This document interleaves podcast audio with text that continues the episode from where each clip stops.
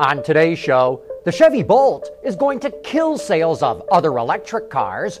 Ford sees a fortune to be made in mobility services, and Hella can tell who ran a shopping cart into your car.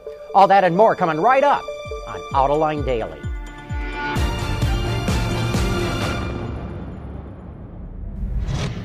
This is Autoline Daily for January 18th of 2016. Every time you turn around, another car company is talking about getting into car sharing and ride sharing, what they call mobility services. Last week, GM announced it's investing half a billion dollars in Lyft, the ride sharing company whose cars have giant pink mustaches on the front end.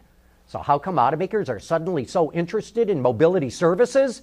At the Detroit Auto Show, Ford CEO Mark Fields pointed out that automakers generate $2.3 trillion in sales every year, a staggeringly big number. But, he said, the market for mobility, including mass transit and taxis and ride sharing, generates $5.4 trillion in sales.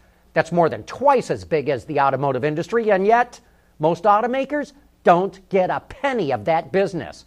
And that's why they're so interested in getting into mobility services.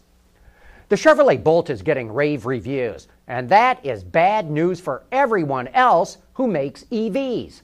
Consider this the Bolt seats five will cost somewhere around $30,000 with a federal rebate, and it will travel 200 miles on a single charge. Those simple statistics spell doom for every other electric car on the market.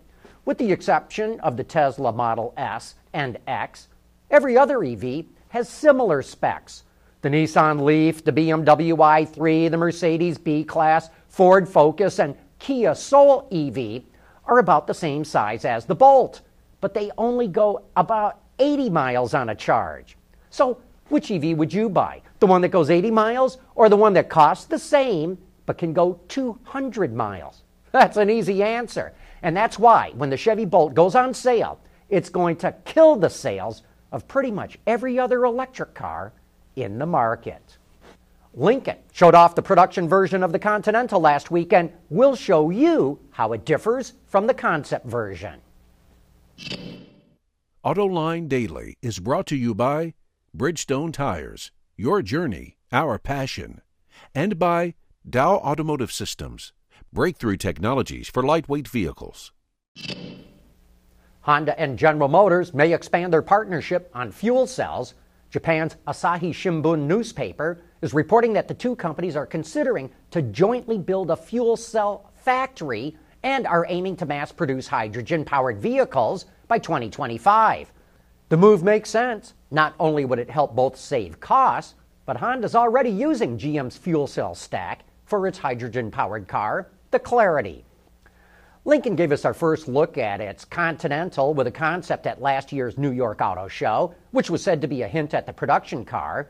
But now that Lincoln has shown the production car last week at the Detroit show, I'd say it gave us more than a hint. The two cars are very similar, but you will notice some changes to the lower front fascia and headlights, with perhaps the biggest change to the rear of the car, which does not seem to be swept back as much as in the concept car.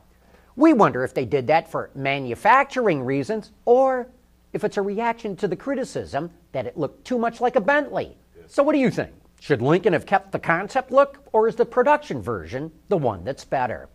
Coming up next, next time someone runs a shopping cart into your car, your car can tell you who did it. While the focus last week at the Detroit Auto Show was mostly on the new cars, Suppliers were also demonstrating some of their latest technology. We came across this development from Hella, a German company best known for its lighting, but this has nothing to do with lighting. It's all about connectivity.